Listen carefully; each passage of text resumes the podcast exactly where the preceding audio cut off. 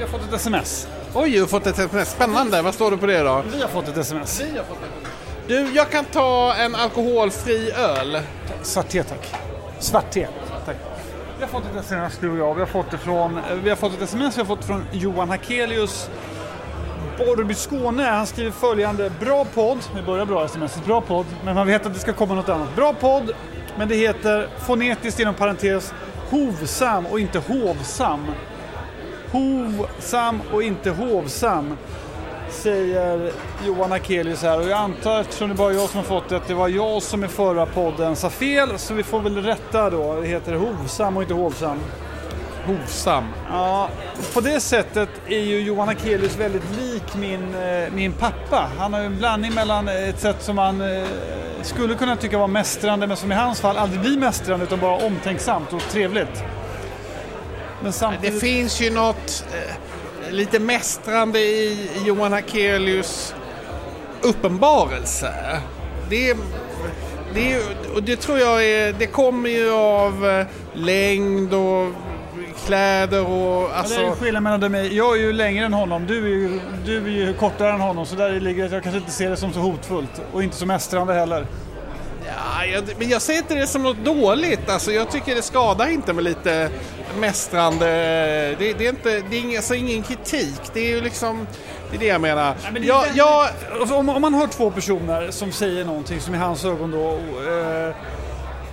det här är inte rätt. Då är det ju vänligt att rätta till det och säga så här: grabbar, pojkar, tänk på det här. Det heter på det här sättet istället. Det måste säga att jag uppskattar mer, men man vågar aldrig säga någonting i det här jävla landet längre, för någon kan bli kränkt. Det här, men så är det ju. Det tycker jag är bra. Jag är tacksam för Johan att han hjälper oss att bli lite bildade. Dessutom är han en person som är jävligt bildad och har rätt i mångt och mycket. Så det...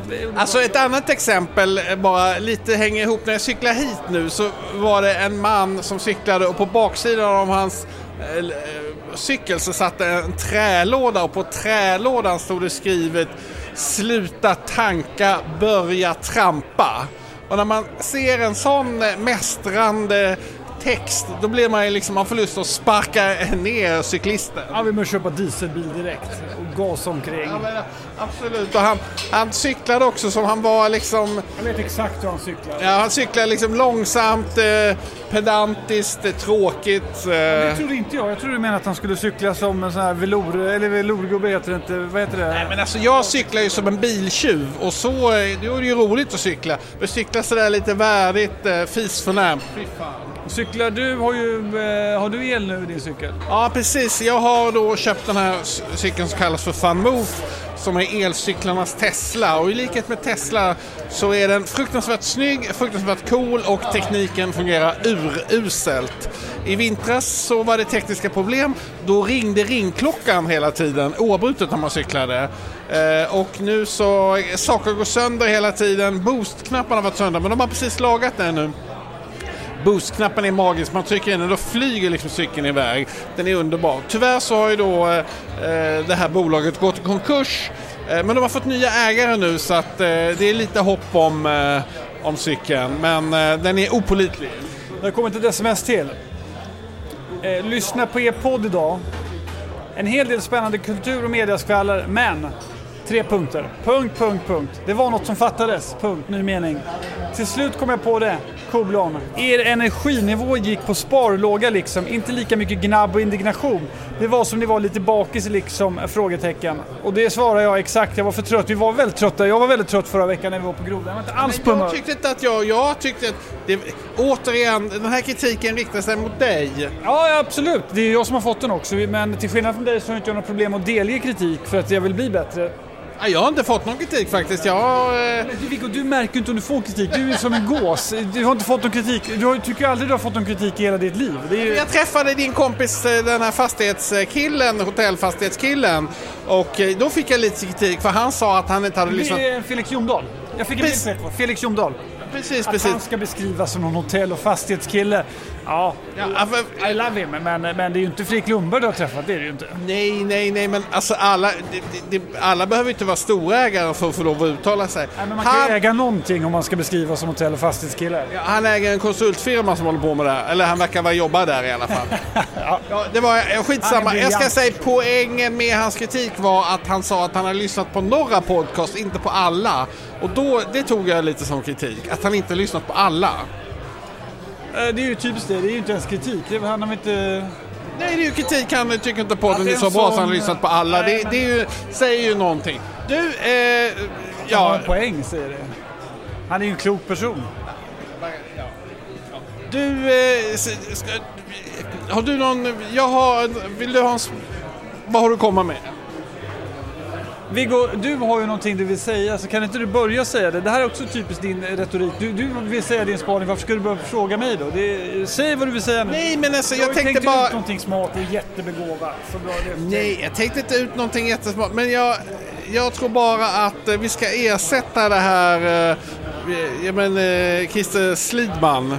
Christer S. Lidman. Ja, det är Dominikas roligaste skämt. Hon vill alltid, när Christer Lidman har bokat här på Rish, då vill hon alltid få Leif att ändra så att det ska stå Christer Slidman istället.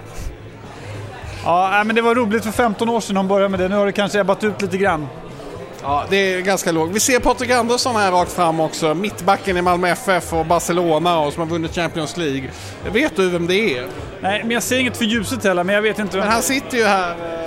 Och sen såg jag också han, Kim Källström satt ner och pratade med han Spotify-killen. Vet du vem Kim Källström är? Nej, jag tror att det är en fotbollsspelare, men jag är inte säker. Du, ja, min spaning är i alla fall, den är väldigt enkel. Istället för att säga generation Greta så ska vi säga generation Bianca. Hon är den som förkroppsligar... Det är samma generation. Som ett uttryck för vår tid just nu. Okay, alltså, generation Bianca. Ja, det var egentligen bara det. Och när det gäller män så är det generation Jan Emanuel. Okej, ska du träffa Jan Emanuel idag eller? Jag ska inte gå på hans bokrelease på Sturekompaniet. Men vi kan börja... Min son ska gå dit med mig och han är helt överexalterad att ska träffa Jan Emanuel. Jan Emanuel är liksom hans största idol. Jag förstår att dina barn tycker väl att Proust är deras idol, men... Nej, men om vi... Börjar, vi kör Jan Emanuel så kommer vi tillbaks till Bianca och Greta senare. Bianca har ju förut märker också ut idag, det vet du va? Det är ju stora Bianca-dagen idag. Hon öppnar sin butik. Det är stora Bianca. Ja, hon öppnar sin butik. Kolla utanför NK. Bianca öppnar en stor butik där. Det har varit köer som inför ett konsertsläpp för att komma först in där. Otroligt. Så det har ju någonting spot on att det är... Bianca Ingrosso vet hur man gör när hon öppnar en butik. Hon vet vad hon gör med allt. Otroligt skicklig. Jan Emanuelsson, som han ju numera heter bara. Han heter ju inte Johansson, han heter Jan i förnamn och Emanuel i andra namn. Absolut. Det är som du skulle heta Viggo Fritjof istället för Viggo... Nej, vad är det? Inte Fritjof. Alltså, en av mina två pseudonymer är mitt andra namn. Det heter då Bengt Frejeliff. Och om jag någon gång känner för att byta namn så skulle jag byta till Frejeliff Kavling. Det tycker jag... Det är ju ett namn som det kommer jag fortfarande vara ganska ensam om. Men det är en av mina pseudonymer Bengt Frejeliff och min andra det är Paul Krasny.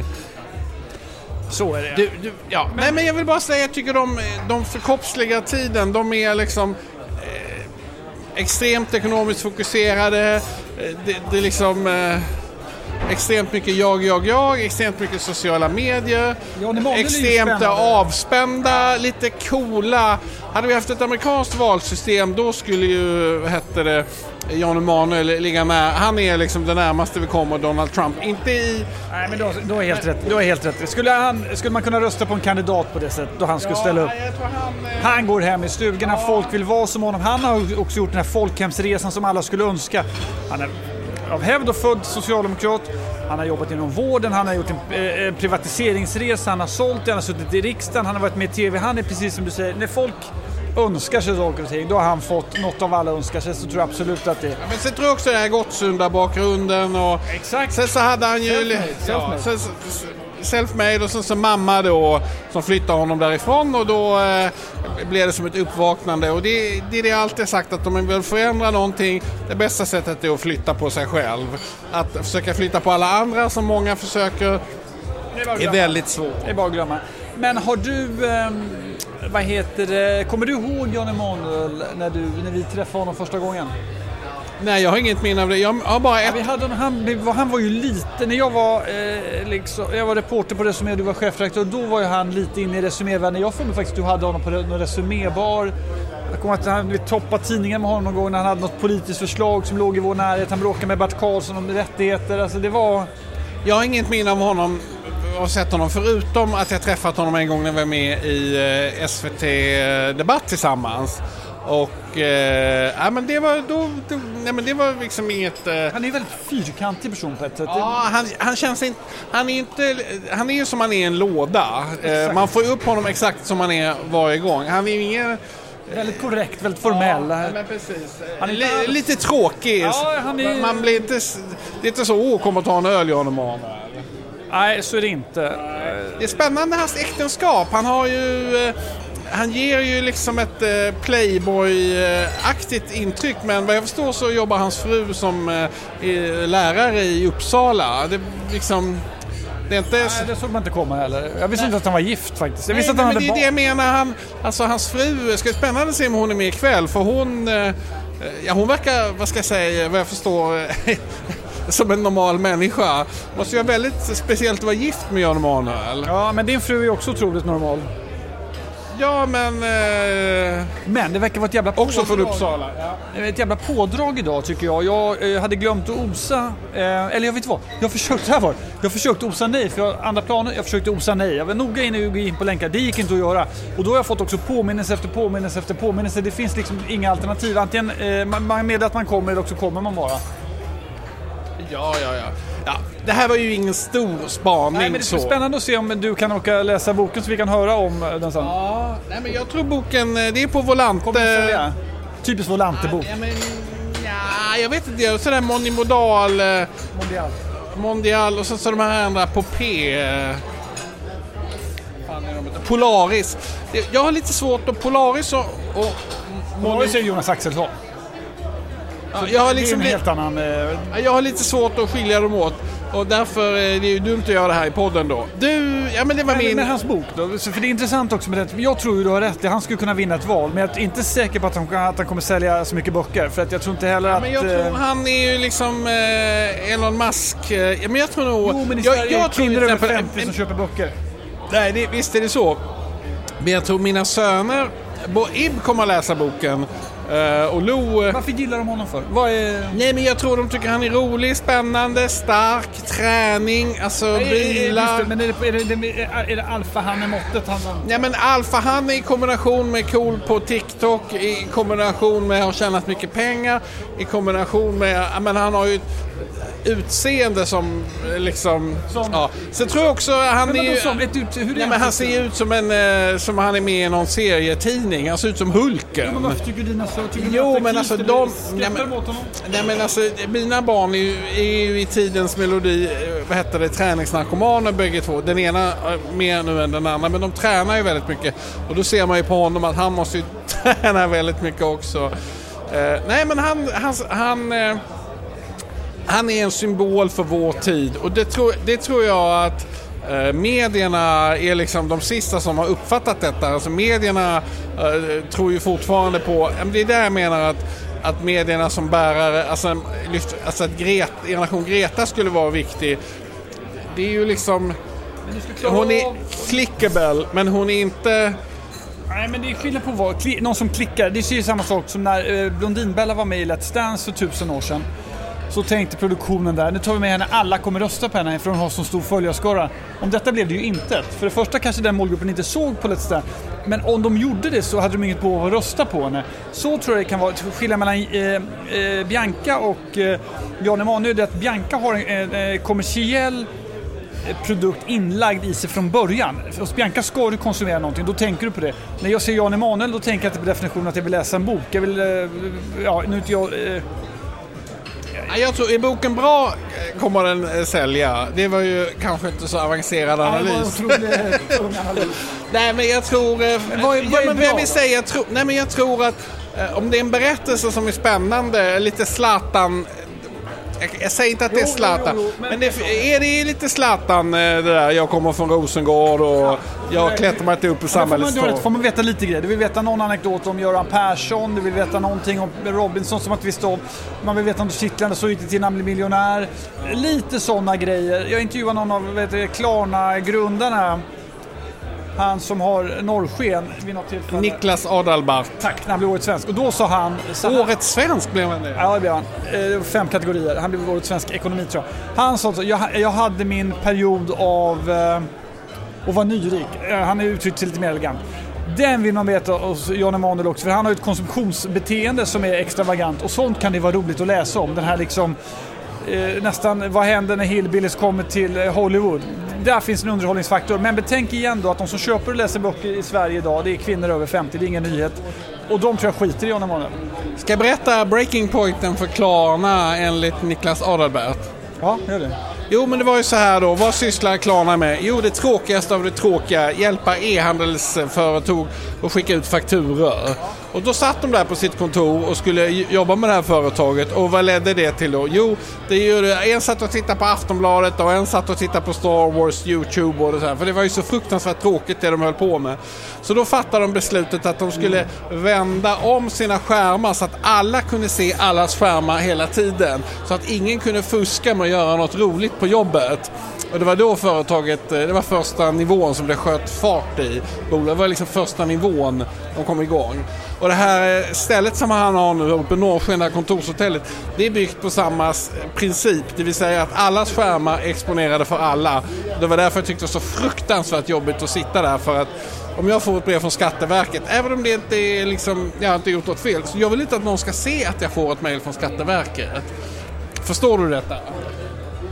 Ja, jag förstår, men norrsken har inte, så att man, det är väl inte någon, något nytt med det, eller att man riktar. Nej, jag bara resumé också.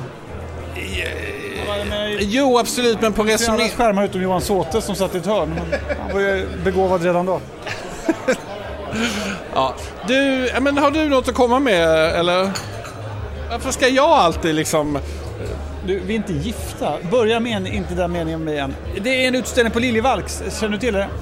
Som jag känner till 2 utställningar. En som är fylld med kläder och en som är fylld med Jens Assos... Vi står nu framför... Det är roligt att du... Nej, det var Dagens Nyheter. Det var Dagens Nyheter. Som jag har faktiskt fått den i brevlådan idag istället för Svenska Dagbladet. Det var jobbigt för. Ja, det var inte alls roligt. Men... Fina Fredrik Robertsson som jag lärde känna när han jobbade på något som heter Mafioso Pero hos Dominika Persinski. Ja. Då var han en liten skruver, minst sagt. Det var han, verkligen. Det var rätt många som passerade där. Jämte Anders Borg är ju för annars den mest osannolika bekantskapen jag har gjort via Dominika. Det är ju Georg Ebert. Kommer du ihåg Georg? Utmärkt person som sen jobbade på risk och försäkring på Svenska Nyhetsbrev på Bonnier när jag var där. Fredrik Robertsson har alltså blivit ett världsnamn på grund av att han klär sig i djärva kreationer. Gott så, jag gillar Fredrik. Han är allt annat än jante, vilket jag älskar. Däremot så tycker jag inte att kläder är mode. Nej, kläder är konst. Mode är inte konst. På museum får kläderna bli bedömda som konst är citatrubben i Dagens Nyheter idag 12 oktober. Om detta håller jag icke med. Jag tycker kläder är ett uttryckssätt som är alldeles utmärkt på något sätt. Men när man ska hålla på och jämföra det med konst, då tycker jag bara det blir pajigt.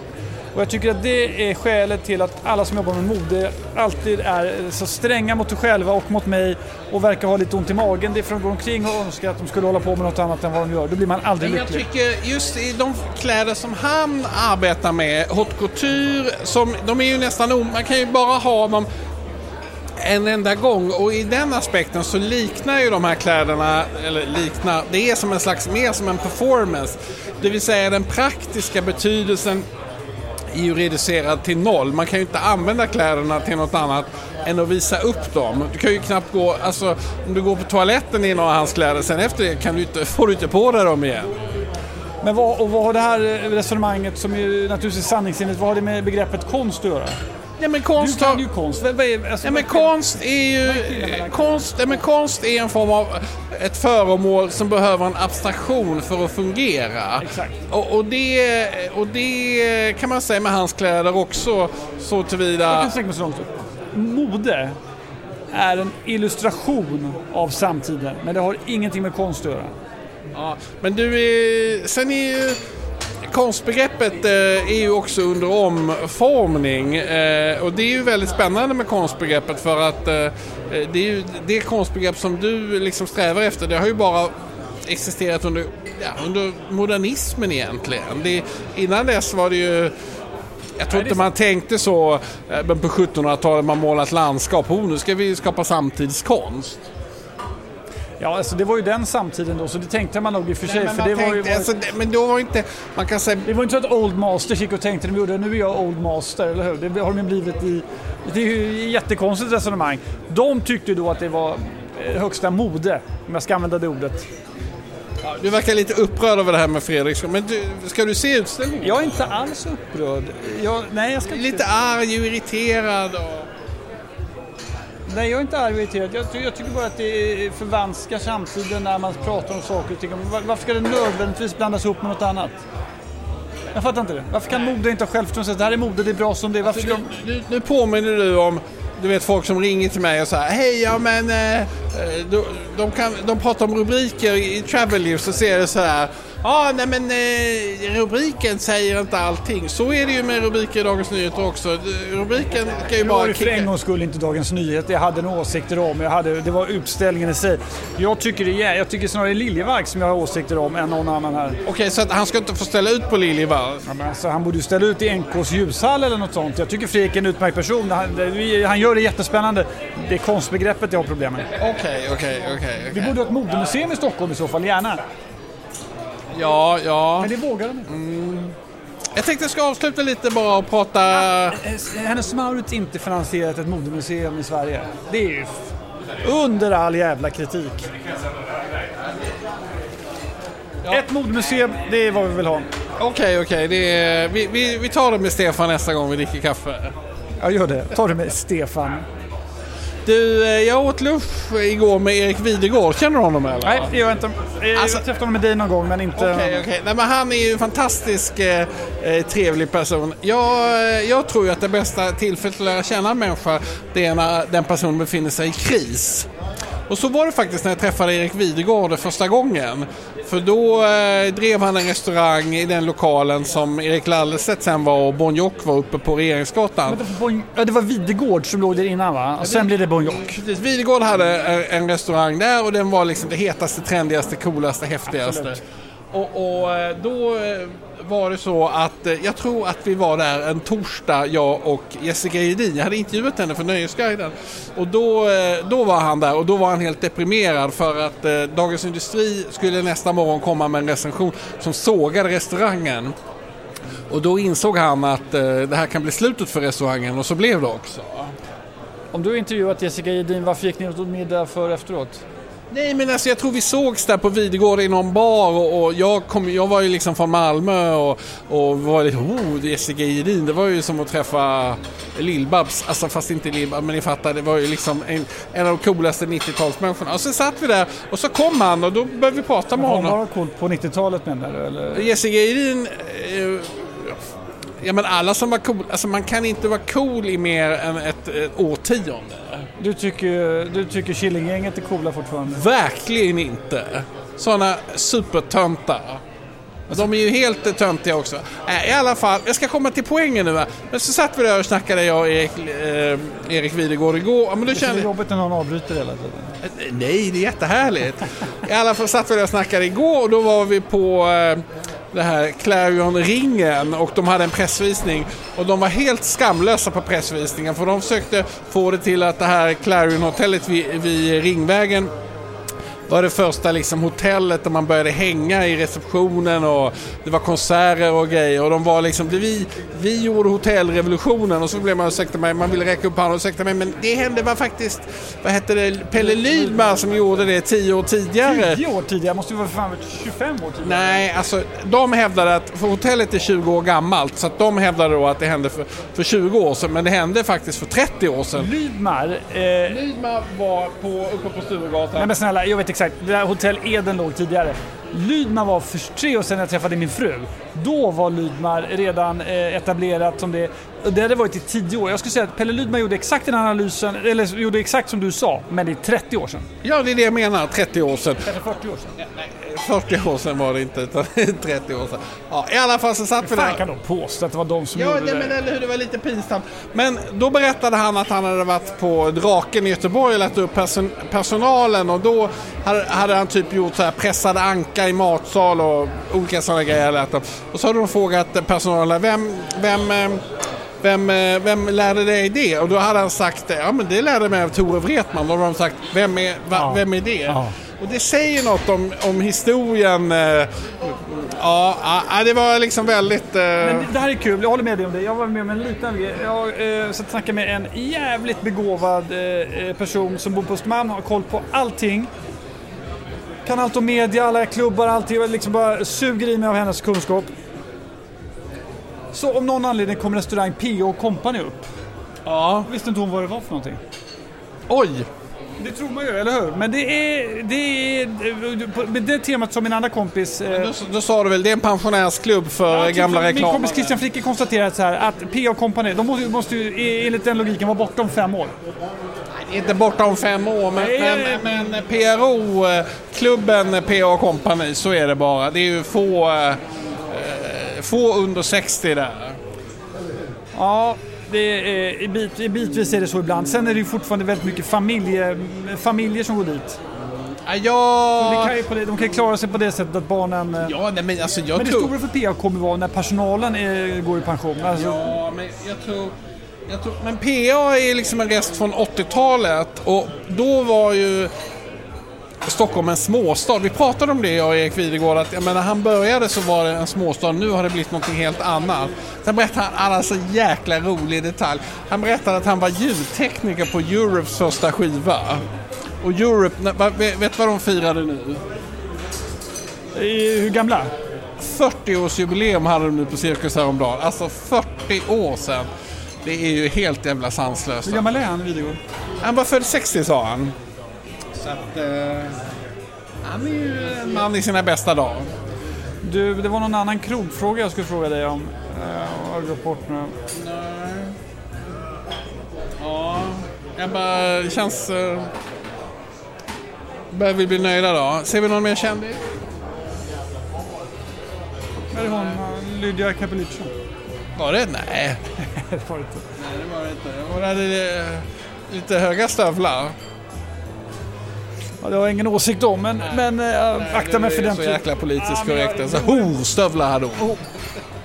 Då kommer Johan Hakelius och sa, det heter hår. Horstövlar heter det. Du, ja men vi är väl nöjda då.